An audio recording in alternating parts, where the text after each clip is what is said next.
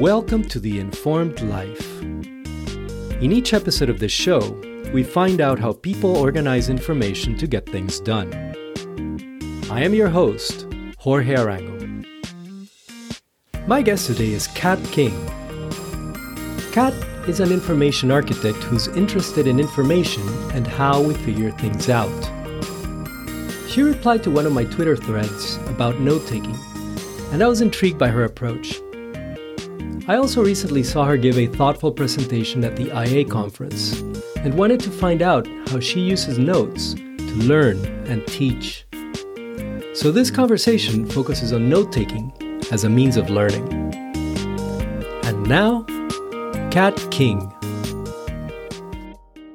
Kat, welcome to the show. Hi, thanks. I'm glad to have you here, Kat. F- folks who are listening in might not know you would you mind please telling us about yourself? Sure. So I'm Kat King. I work right now as a business intelligence analyst at the University of Michigan Library. And I guess I'm interested in information and how we figure things out. And that has accidentally landed me in this job. I went to grad school at U of M getting a degree in information science and then got a job at the library because it was close by, sort of knew people there. Yeah. So that's who I am and what I do.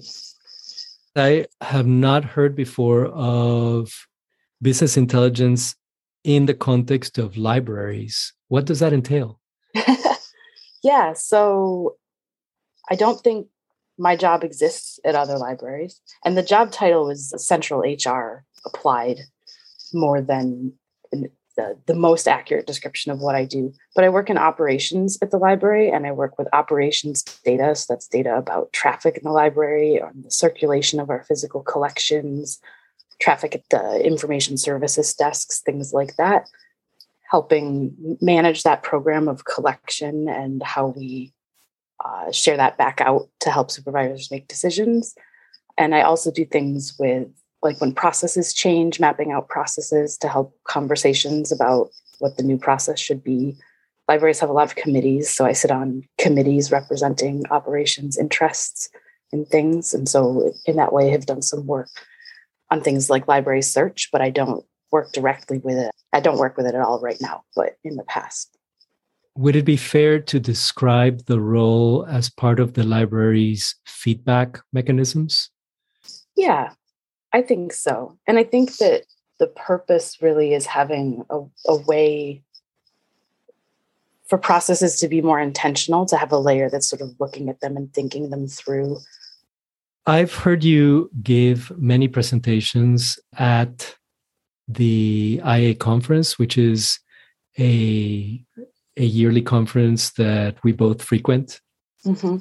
And I've always been impressed by the the depth of the material that you share. And I was hoping that you tell us a bit about how you read and make sense of what you read and cohere it into things like the material that you share back to the information architecture community. How do you go about it? I wouldn't say my process is very intentional. Like, so backwards, I can look at it and say, oh, this is what I do, right? So I took an information architecture class in grad school with Dan Klein and had a moment of like, oh, this is interesting. This is what I want to be doing, but not where I was aiming. And I went to my first IA conference the next year and gave a talk and have been giving talks since. And I, I think that one way I've described it is sort of like having a crisis in public and trying to sort it out about like, okay, well, I've finished school and now what? And how do I do it? And how do I do it well? And it doesn't seem like anyone has any good answers that hold up if you push on them. And, you know, I don't have good answers either. But so that was sort of the the the impetus to look into things and do research and figure it out and then talks actually for me it's a hard deadline because i'm not good at organizing and, and doing things without some sort of it's got to be done external force. And so signing up to do a talk, you know, when I write the proposal, I think like what's stewing around and like what is like right there, but I can't get to it. That's what the talk's going to be. And then if it gets in, then I've got, well, now you have to do it. so you have to pull together all the things that you thought you had and sort of work it out. And then to actually write the talk, it's a lot of drafting and, and sort of like trying to make whatever the argument is, then looking at it and thinking, well, does that actually make sense? And if it doesn't make sense, what's missing? And like, where do I go to find that missing piece?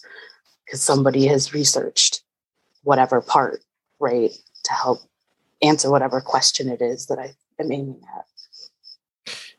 You used the phrase when I finished school, and that triggered in me a recognition of the idea that there are folks who go to school, perhaps they get a um, undergraduate degree, then a graduate degree, maybe even beyond that. But let's say like they get an undergraduate degree and then they go into the workforce. And for many of them, they might think that they're done with learning, like they're done with school, right? Like somehow I've completed my education. Yeah. And there are folks who I think are engaged in a project of self driven perpetual education somehow. Mm-hmm. And and what I'm hearing here, which is what kind of sparks this recognition, perhaps of uh, you as a fellow traveler on that path, is that things like conferences give you the opportunity to it's like an external motivator right? Yeah. To further pursue the sort of research that you're discussing. Is that fair? Yeah i think so. And i think to like concretize it or that's i don't know that that's a word get it out of just the abstract sort of like stuff I've encountered and things I've been thinking. And like, I always worry that my talks are very dense and hard to follow. But if you're going to ask someone to sit and listen to you for 20 minutes or 40 minutes and leave having understood what you said, then you have to structure it in a different way than if you're just playing with the ideas in your own head. And then I find, you know, it's ultimately useful to myself to have structured it that way as well. But I can just, you know, keep wandering with ideas if it's just me, right? But if I know I'm trying to communicate it to someone else, it needs to get into some sort of order. Yeah, I think that that reflects this idea that one of the best ways to learn a subject is to try to teach it, right? Yeah. It, forces some kind of internal order that you would not be engaged in if you were just reading for pleasure or, you know, just doing it on your own. Yeah. Are there any methods or practices that you have found useful in this project of self education and they don't have to be formal systems right we we all have different approaches to doing this stuff and i'm just curious about how you do it yeah so i spent a long time in school because it you know i spent an extra two years in high school and then in community college a long time and then i got a bachelor's and at each step i sort of didn't know where i was going and got through with good enough methods, right? So I never learned to take notes in high school or or study because I just sort of I learned what I learned, I took in what I took in, I did how I did. That's how it was, you know. And I got a lot of anxiety around doing schoolwork when I went to college because I, you know, I decided I was going to do this and this is what I should do and you know, a lot of insecurity and and, and problems. So my the methods I developed were really reactionary to solve problems I was having with doing my work. So, like, the first way I took notes in classes was just to pay attention because I get distracted very easily. I have trouble focusing on what's being said. And so, instead of trying to take notes in ways that I've been told are good ways to take notes to, to study from them, I accepted I wasn't going to study from the notes. But it would be easier to do better if I paid attention whether I took notes or not. And taking notes helps me pay attention. And so, sort of that way. And in the same way, when reading, I read on paper, I print out PDFs to read them, and I prefer to have my own copies of books. Uh, take out books from the library, I use post it notes. But I find that I need to engage with a text while I read it and underline and write in the margins. Again, so I'm paying attention as much as to then go back and read those notes later. And I don't think I've gotten a good practice. This is what I'm trying to develop now for for then having notes I could look up later, right? Being able to look it up other than being like, oh, it was on the bottom side of a left-hand page, somewhere in the middle. And then, you know, spending a lot of time trying to find it, which is what I end up doing then if I have to sort of pull it all together for a presentation is going back and trying to find it and make sure it's real. One thing I do when I take notes, like at a lecture or a talk or a workshop or something, is I have a second section. And this is, I think, one of the things in the the tweet that spawned this conversation perhaps is having a section for my own thoughts and that was because i'd get confused sometimes later. Was that something they said or was that an idea i had? And if it's just an idea i had that doesn't mean it you know that's going to need follow up before you start asserting it places right? Oh this is just like so and so's work. I mean is it? Or or you, you know that connection is important but being able to tell the difference later when i go look it up and can't remember. So when I take notes on paper, I'll, ideally it's a second color, but I can't rely on myself to always have a second color pen. So it's the right hand side of the page is where I'm taking my own thoughts. And I do that in books as well. I find sometimes I'll do the thing where, you know, the author will say something and I'll circle it and I'll write a whole thing in the margin and be like, well, what about blah, blah, blah, blah, blah. And then the very next paragraph, they address exactly the, the situation, right? So that's not a useful note later but at the time, well, that tells me I was correctly understanding their point, that I had an objection that they also recognized and addressed. You know? Listeners can't see this obviously, but I'm grinning in, in recognition because I've had that experience. And I always get a little rush because it makes me feel like I'm in conversation with the author somehow. Yeah, I think that's a good way to put it. And I do better in conversation always and always than I feel like I do not. I want to call out a couple of distinctions that came up when you were describing how you do it. One is the distinction between taking notes during lectures versus taking notes when reading. And I do think that those are very different. Mm-hmm. In the one, when I'm doing it, and I'm actually taking notes as we're talking now, right? So it's that's kind of a variant on that where I'm trying to set down ideas that are being said and that I want to be able to refer back to later versus the more reflective type of note taking than one does when annotating a book in, in the way that you've been describing. So that was one distinction. The other distinction that you brought up that I found very interesting was this distinction between, I'll use the word highlighting, although you have not mentioned highlighting, but maybe calling attention to points that the author is making versus your interpretations of mm-hmm. what you're reading. And uh, I, I, find this approach of using different colored pens to be really interesting. I, I had not thought of doing that myself um, it also sounds like for you, the position in the book, the position of the sticky notes on the page makes a difference, mm-hmm. which I, I have heard other folks describe as well. But I was wondering if you could say a little bit more about that. You said that they sometimes go on one side of the book versus the other. Oh, this is more if I'm taking notes on a piece of paper. Oh, that okay. I put my own thoughts on the right side of a piece of paper and and what I'm learning from a text or a, a lecture or something on the left side to keep if I do look at it later, to keep straight what was me and what was not me. Got it. Yeah. And that, that sounds kind of like a variance of something like Cornell Notes, right? Where you divide the page into areas that you dedicate one for um, setting down the ideas that you're reading about or listening about, and the other for uh, your interpretations, right? Mm-hmm. And it might, I think someone taught me Cornell notes at some point. It didn't stick when they did. and I think, I think this is, my notes are pretty messy, honestly. I have trouble with, I think it's kind of funny to be talking about my notes because I don't, and maybe this came out earlier, don't think of myself as someone who has good note taking practices in part because a lot of my childhood was a lot of people trying to solve problems I was having by saying things like, Well, have you tried writing it down? What if you kept a planner? And those things just don't work with the way I work.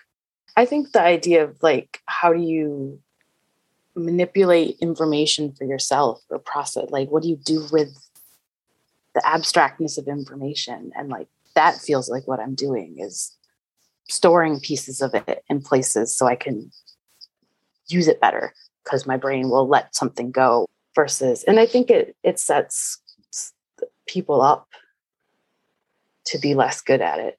You know, if you're taught through school there are these ways and then you know for a long time I just didn't do it and I did fine in school so like you, you what do you know? But then at some point that doesn't work anymore and you don't have any self knowledge of what you need out of your notes, right? If it was just something you were doing because other people said this is something you have to be doing. Yeah, and and I think it's a particular type of muscle that you have to work, and if you don't work at it early, you will have to start later. You know. I think something I've come to in other areas of my life too is a a recognition that at some point in my past I like like I said a moment ago about like rejecting the notes, sort of like the things you're saying don't work for me. So I'm not like that. And so there's no value there for me, or I'm not. And it becomes almost a, a, like a defensive, right? Like the way I interact with this is always there's friction, and the friction feels like it's making me be the bad person, and I don't accept that. So I don't need this.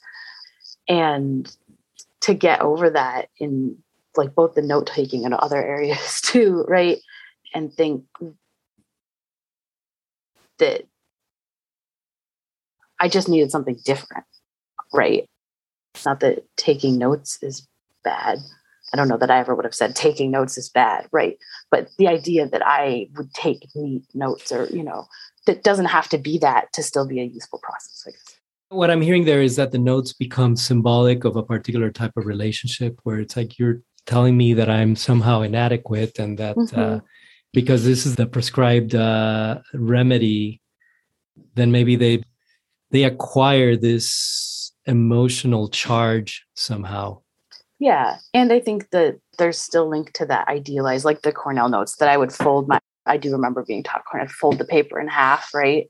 So there's the two columns, and that that if I'm not getting those things right, somehow they're less good as notes.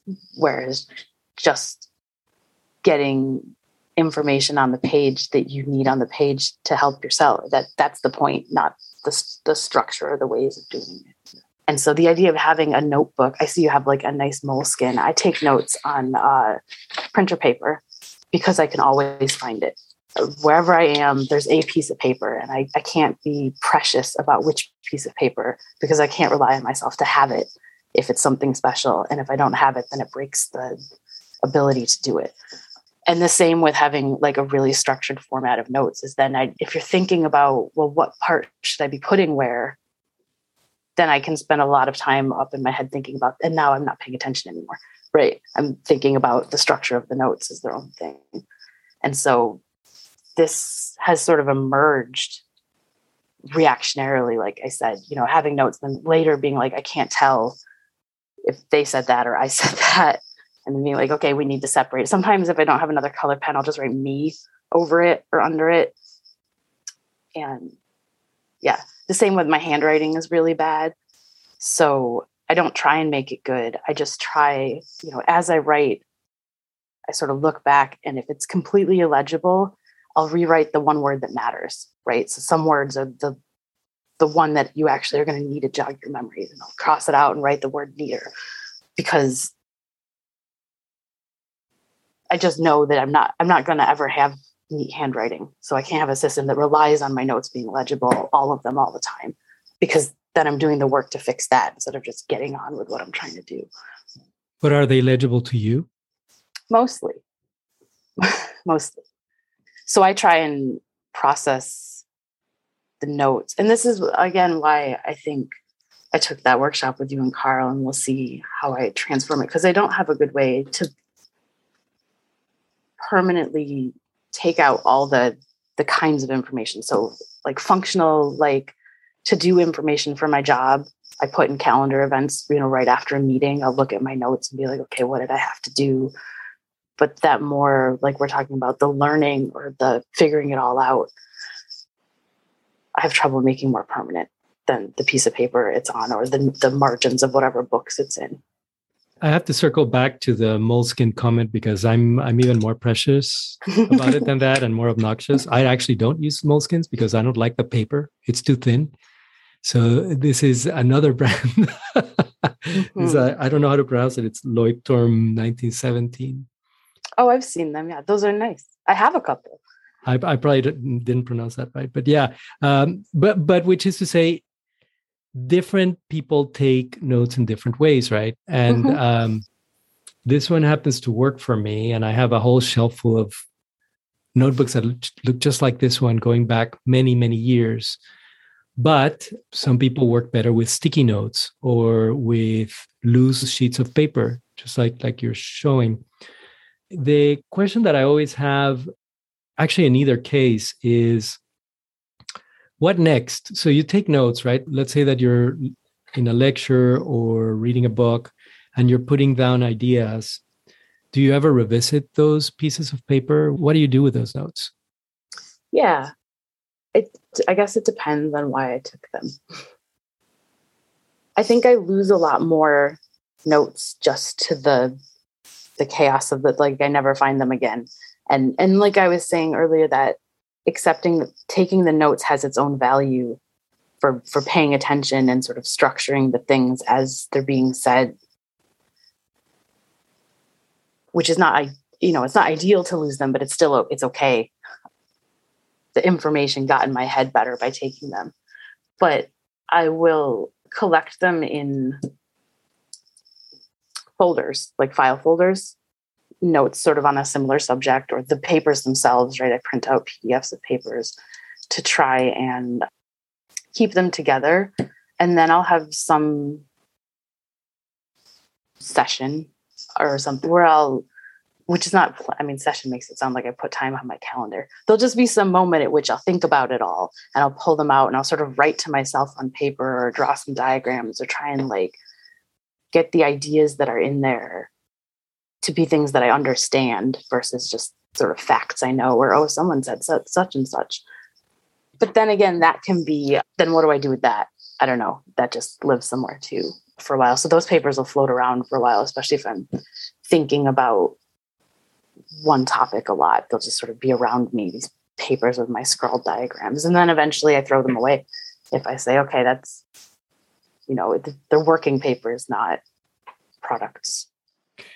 Yeah, what you're saying sounds recognizable to me in that in in doing research for the book I've come to better understand a distinction which I think many of us grok kind of intuitively just because of how we work but which I now think of as a thing. And it's a distinction between taking notes for recalling stuff right? Like notes as a kind of memory augmentation device versus note taking as a substrate for thinking, mm-hmm. right? This whole extended mind thing.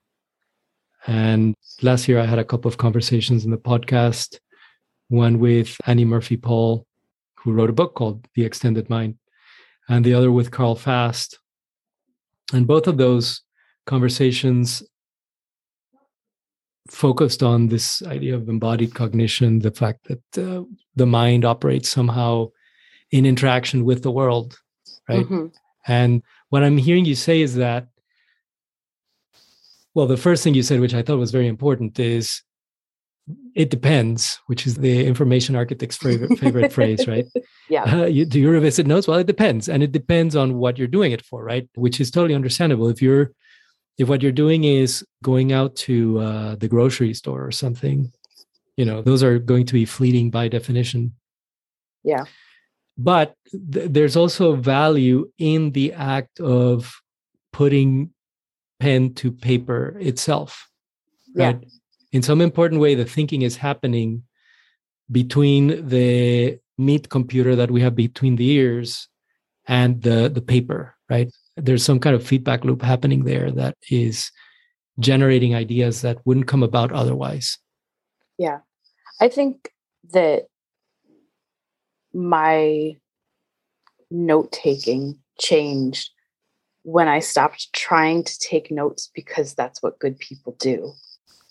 Right? The right thing to do in this situation is to be taking notes and there's all these methods that people have for taking notes and everyone says taking notes would solve the problem and instead you know just thinking of this like well it's a tool like what do i need right now from my ability to put information on a piece of paper and how do i use that and i think this idea of notes extending the mind there's I'm not going to remember the law or the rule. Whoever's, you know, the org chart, the information products of an organization mimic the org chart. I think my notes mirror the way my brain works, right? The the main sections that I have in my notes are based on the parts of my brain, right? So I I allow myself to doodle or just write random things that come into my head because that lets my brain let them go, right? And then I can stay focused on what I'm doing. And so having a section where it's okay to just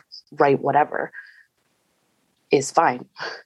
And then thinking in that way about like, what do I need from a note right now? I've started taking notes in the past year or two when I'm task switching. So switching between tasks, often I can get lost and distracted. And so, you know, if I'm working on something and then I say, oh, you know what, I need to go look up in the you know library backend this barcode to to see what's actually going on in the record you know i might write like what am i doing when i now open my browser which has the whole internet and everything on it and then go to this place because the number of places i could get distracted in the middle and forget what i'm doing. Eh, but that's like the most fleeting of notes right? Because as soon as i make three clicks i don't need it anymore. But just in case i got lost on the way what was i trying to do? Yeah. You know, since you reached out to me, I've been trying to think about like what are all those different places where notes have emerged as the answer to some problem I was having, right? This to me is aligned with what you were saying earlier about our attitudes to education. And I, and again, I, I felt a lot of resonance, or at least the recognition in in myself, because I too feel like I wasn't a particularly engaged student when I was undergoing formal education. Mm-hmm. But I kind of learned to love learning. And I'm always looking for ways of doing it better and have embraced a work discipline that if I had had it when I was in school, I would have had much better grades. Mm-hmm. But it's just like now I'm engaged with the subject. You know, it's like you were saying, we all find our own ways. You know, we we all have different different means of doing this. And I, I just thought that it was a nice circle back to the the earlier part of the conversation. So it, it feels like a good place to wrap our conversation today. Where can folks follow up with you? I'm on Twitter.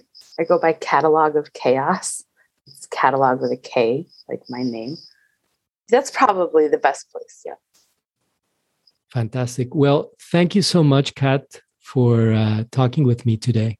Thank you, Jorge. It was fun and uh, helpful to myself to have a reason to think, you know, in a meta way about my own practices.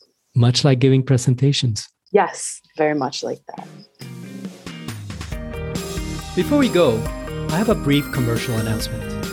Information architecture is more important than ever, and yet many people in organizations don't know much about IA.